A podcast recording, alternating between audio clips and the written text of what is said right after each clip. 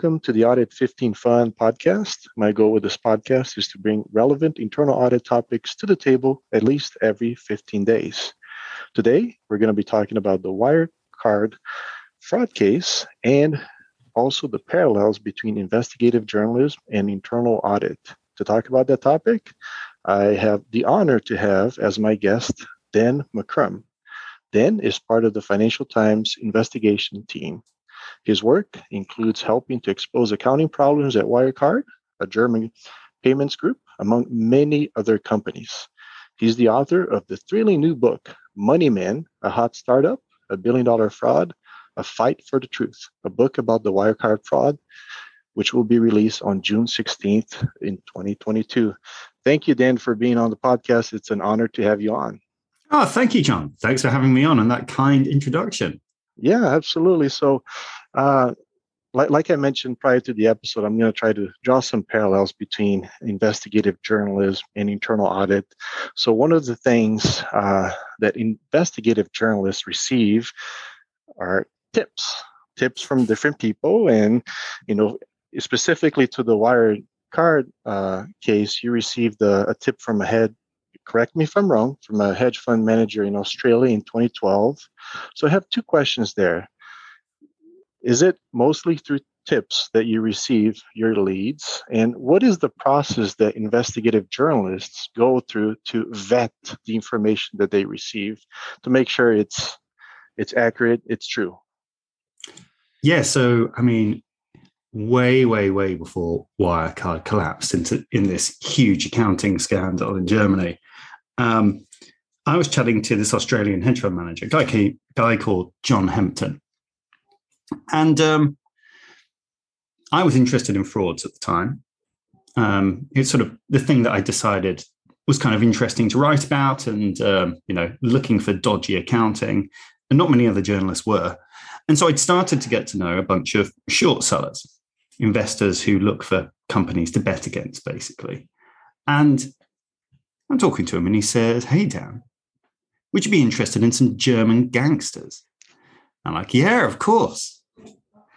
And he mentions this funny little company called Wirecard, and it's worth 4 billion euros, I think, at the time.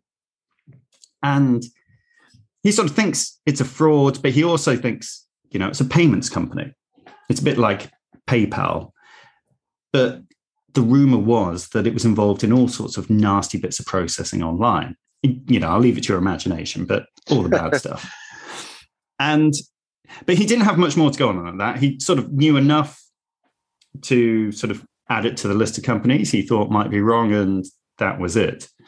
So, so it was actually a couple of months later. This other hedge fund manager gets in touch, and I meet him in a coffee shop, and he gets out these sort of type dense typewritten notes, and he lays out this theory in front of me that this company Wirecard is actually a big accounting fraud. And the simple version of it is he Wirecard had bought a whole bunch of businesses across Asia, and he looked at what he could find about them in local filings, things like that, and it didn't match what the company was saying in its public statements. I was like, "Aha! I think there's something funny going on here." And that's the amazing thing about being a journalist is you get these sort of tips and uh, the phrase that oh, i always use is stories get stories right so if you write right. about something people know that you're interested and so they get in touch and say hey here's this right and um and the way i work and i did with wirecard is i sort of had to take everything he found me and then go off and find the doc, the underlying documents myself and sort of get comfortable that i could recreate it and then I would be able to, you know, I do this with any story. You sort of have to get comfortable with the sources, the information, and then you feel like, yeah, I'm in a position to write something now.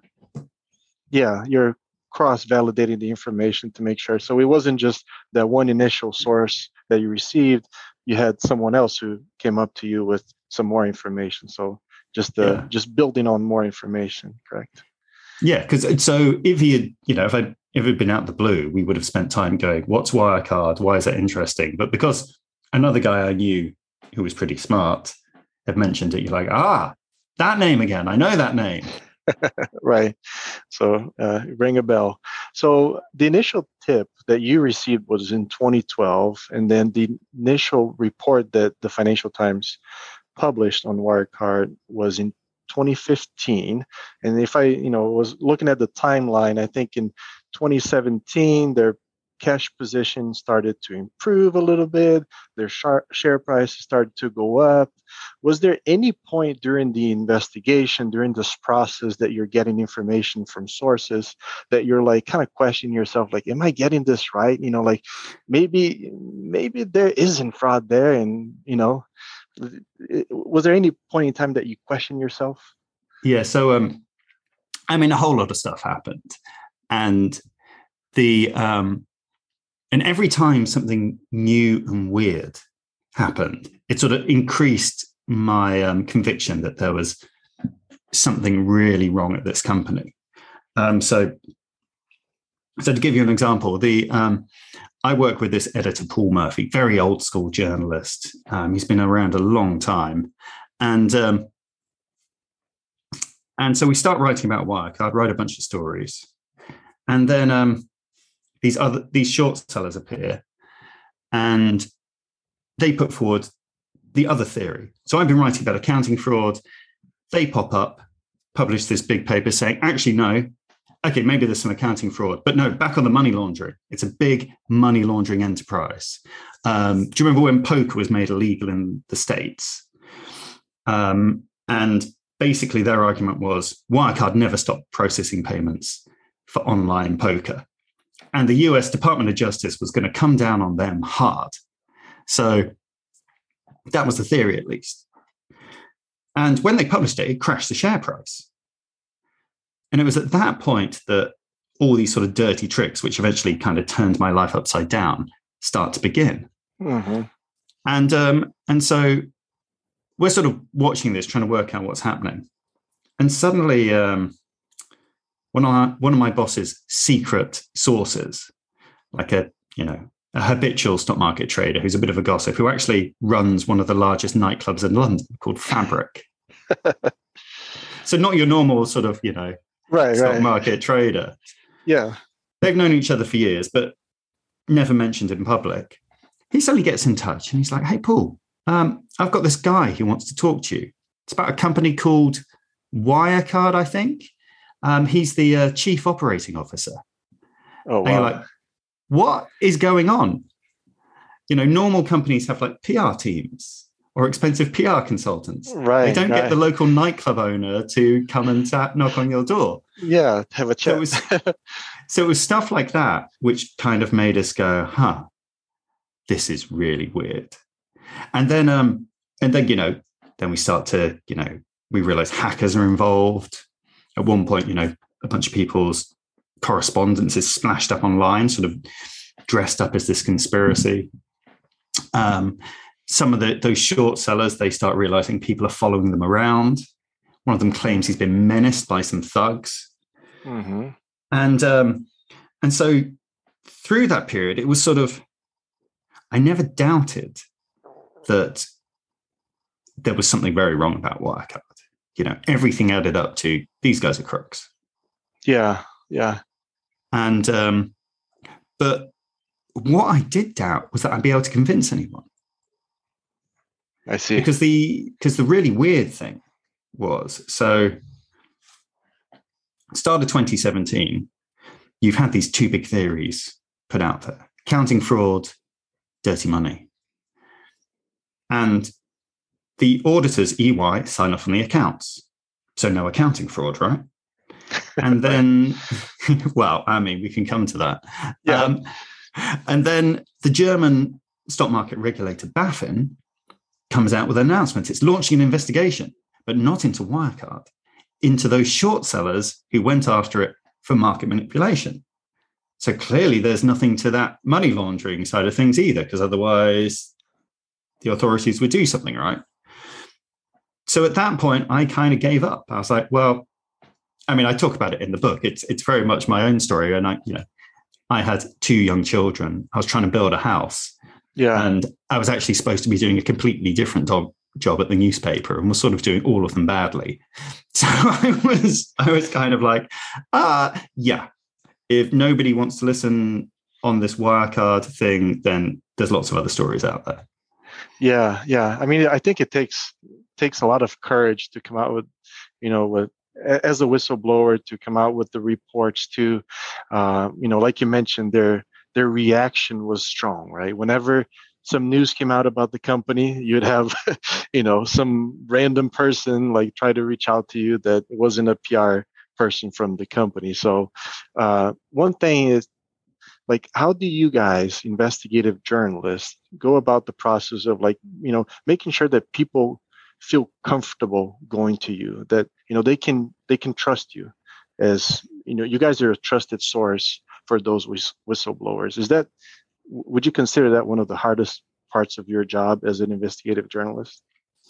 Yeah, because you know whistleblowers are the most important thing, and like one of the most amazing things about being a journalist is suddenly, out of a clear blue sky, someone will get in touch, and you have to, um, you know, reassure them that you're going to protect their identity, you're going to um, see the story through and you're going to uh, make sure it's done properly. And so, I mean, Wirecard is actually a very good example because um, when is it September September 2018? So Wirecard has just joined the DAX index of you know the 30 biggest listed companies in the country, and and it's at that moment that I get this email from a whistleblower in Singapore Except it turns out it's not actually the whistleblower, it's his mother. And her son was a lawyer inside Wirecard's Asian headquarters. And he had discovered that a guy in the finance team there was cooking the books, whole bunch of really weird amateur little frauds, you know, backdating contracts. You know, they were, you know, 2 million euros sent out of the company for a market research report on the Malaysian payments industry, which no one else knew anything about out about, you know, weird little stuff like that. And what happened was they did this investigation, realized they're up to no good, but when they reported it to headquarters in Munich, mm-hmm. The whole thing was squashed. And this lawyer was forced out. And his mum was not going to let them get away with it. I mean, she's this amazing woman. She, um, so she's she was a sort of a Sikh immigrant in Singapore. Mm-hmm. And uh, so she was forced into an arranged marriage with this terrible alcoholic husband.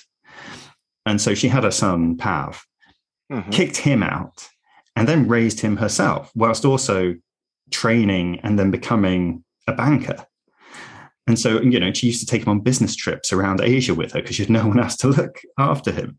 And so she was not going to let them do that to her son. So she gets in touch, and um, I go to meet Pav in this hotel in Singapore. And he's very nervous, you know, like he's picking things off the table, passing him backwards and forwards between his hands. He's and he's got this sort of like angry, determined, nervous air about him. And he's sort of he, he's sort of my age, like mid forties, a little bit younger maybe, but with a shock of grey hair. Uh-huh. And so we're talking and we're talking, and um, and I'm trying to suss him out as well because you know he sent me some amazing documents already that I'm like, this is we're inside now. This is the big break I've been waiting for. But you're still like, is he for real? What's his agenda? Right. And so my advice would be if you ever want someone to gain someone's trust, bring your mother to the meeting. there you go. so uh, wrong with that. So we're chatting away, and then his mum comes and joins us for lunch and uh, and she's there going, you know, you've got to protect my son. You can't let them get away with this, and all of this thing. And so I think I passed that test. You know, I passed the mother test. Right, right, yes, yeah. I mean, I yeah, Pav Gill. Yeah, I think uh, Wirecard fought back on uh, on the claims that he had and also on your claims, right? Yeah. So like like, like you mentioned before, uh, including personal attacks, you know they try to they you know they sent uh, phishing emails to you and your family if i'm not mistaken so uh, can you provide some examples of what they did? Uh, and was there any point, like you mentioned, you you have a family, trying to raise a family? Was there any point you're like, okay, I, I'm I'm done with this. I'm not going to continue doing this. So, so what Wirecard did, which was in some ways quite diabolical, but it was also in other ways quite stupid. And I'll explain. What they did is, so I went and took all this information which I got from the whistleblower. Get ready, and we published a story. And it's a it's a relatively contained story. This guy in Singapore was cooking the books, and he was investigated. That hasn't been fired. And if they had been smart, what they what they would have done is said, "Yes, you're right. You got us." Small little bit of local bother. The investigation's ongoing, and we're dealing with it. But yeah, we're going to fire everyone and clear house. Instead, what they did is they totally denied the story, no truth to it whatsoever. And then they accused me and my colleague of basically leaking the story to some market speculators beforehand and were trying to manipulate the Wirecard share price. This this excuse that they used again and again, which right, had worked. Right. The German authorities had bought it. Right. But what it did was they basically said the Financial Times story was rubbish and we were corrupt. And that meant that we couldn't walk away from it. That we had to see it through to the end until we could prove that no, no, it's this company which is wrong. Mm-hmm. And so, so that meant that I, you know, my whole career became tied up in this one story. You know, was I was I a corrupt right. guy who was up to no good, or was I like uh, just a genuine investigative journalist? And and so while this is happening, you know, we know Wirecard uses private detectives. We know they use hackers. And after a couple of these stories have gone out, my sort of my editor Paul Murphy takes me aside and he's like, "Yeah, Dan, that, there's something I've been meaning to tell you.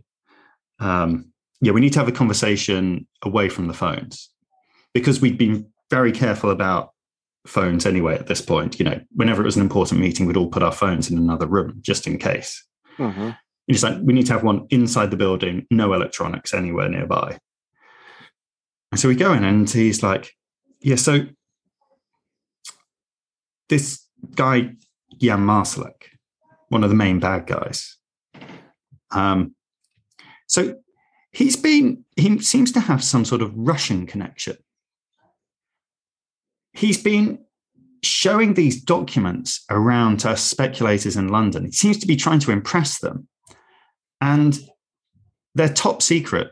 And they've got the recipe for the Russian nerve gas Novichok. Oh, wow. Oh, wow. um, which was relevant because there'd been a whole poisoning incident in the UK using Novichok. And this yeah. was the this was the top secret investigation into that thing oh, wow. with the comments from Russia on it. And so at that point, we're like, uh, wait, is Russia involved? Is this company protected? What's going on? And at that point, you just I, I just became completely paranoid you know i'd sort of have right. visions of being knocked off my bike as i cycled home at night you know i would you know i wouldn't stand near the edge of the train platform while i was waiting for a train it was that sort of paranoia about oh we've we've uh, set some pretty serious guys here and um yeah and that was the moment when yeah i really started to worry about like is it worth it? Have mm-hmm. I got myself into deep? You know, is there a risk to me? Is there a risk to my family? Mm-hmm. Yeah, that, those were some like some of the darker moments. Yeah, yeah. I, I mean, but you kept going, and it's a good thing that you kept going. Uh, and you you mentioned uh you know uh, a few moments ago about EY signing off on the statements from uh, Wirecard, and they were their auditors for close to ten years, if not more than ten years. So, in your opinion, you know, to the internal auditors who are listening to the episode here, in your opinion, why do you think EY got us so wrong? This is a really interesting question. I'm glad to talk to, you know, someone with like that very internal audit speciality about this because it's really hard to fathom, isn't it? But at the same time, I suspect you might have a clue about how it works. Because what I've kind of learned right writing the book about this is, you know, there are some ways which auditors op- operate. And one of the things is you don't typically doubt management right. Right. You know, if if if if management says this is black, you don't go, oh, well, hang on a second, should we check whether it's actually white? You you know, there are things that you check in a slightly formalized or agreed manner, but you're basically believing what the company is telling you. And so Wirecard used that quite effectively. You know, I think, you know, it's a problem if someone is just flat out lying to you. Mm-hmm. And um, and so, you know, there's a couple of key moments. Like there's um, I mean, one of the fun things in the book was sort of laying out how one of the frauds took place, because there are a whole series. And there's this India deal where this sort of um, crazy English businessman character sort of waddles into the scene. And he's like this really boisterous party guy who sort of doesn't take any nonsense. And what I was able to get was the internal tra- chat transcripts of mm-hmm. him and his sort of accomplices organizing the whole deal. They used, I don't know if you're familiar with Slack or, yes. uh, you know, those sorts, so they were using like a Slack like bit mm-hmm. of software to do it. And you can see them all talking about doing it and giving instructions. And, and it's fascinating to see it from that side. Um, and, you know, it, and it all works and they pull it off. And then the auditors start to get suspicious. So EY sends its fraud team in to investigate. And Wirecard stonewalls them, says we're far too busy with the um, with the real audit. We don't have time mm-hmm. to give you all the stuff you need for that. So they basically don't give them anything until the last minute. Mm-hmm. Then they give them a whole load of documents. And I think the the the fraud team are still really suspicious. They're like, this doesn't add up. We've had a, like a it's prompted by a whistleblower inside EY. Right. And but what they do is everything gets broken down into individual issues. So, you know, I've seen the spreadsheets. There'll be like a whole load of, you know, open items, closed items. And it's yeah. like this. It's like, you know, so this 7 million euro contract with a Pakistani company whose business address is a PO box in Dubai. Yeah. Um, that that like seven million lift to sales added right at the last moment. Do you have a copy of that contract? What's going on there? It's stuff like that, which you can see, and they're sort of, you know, going, "Oh, we don't actually have any of these documents."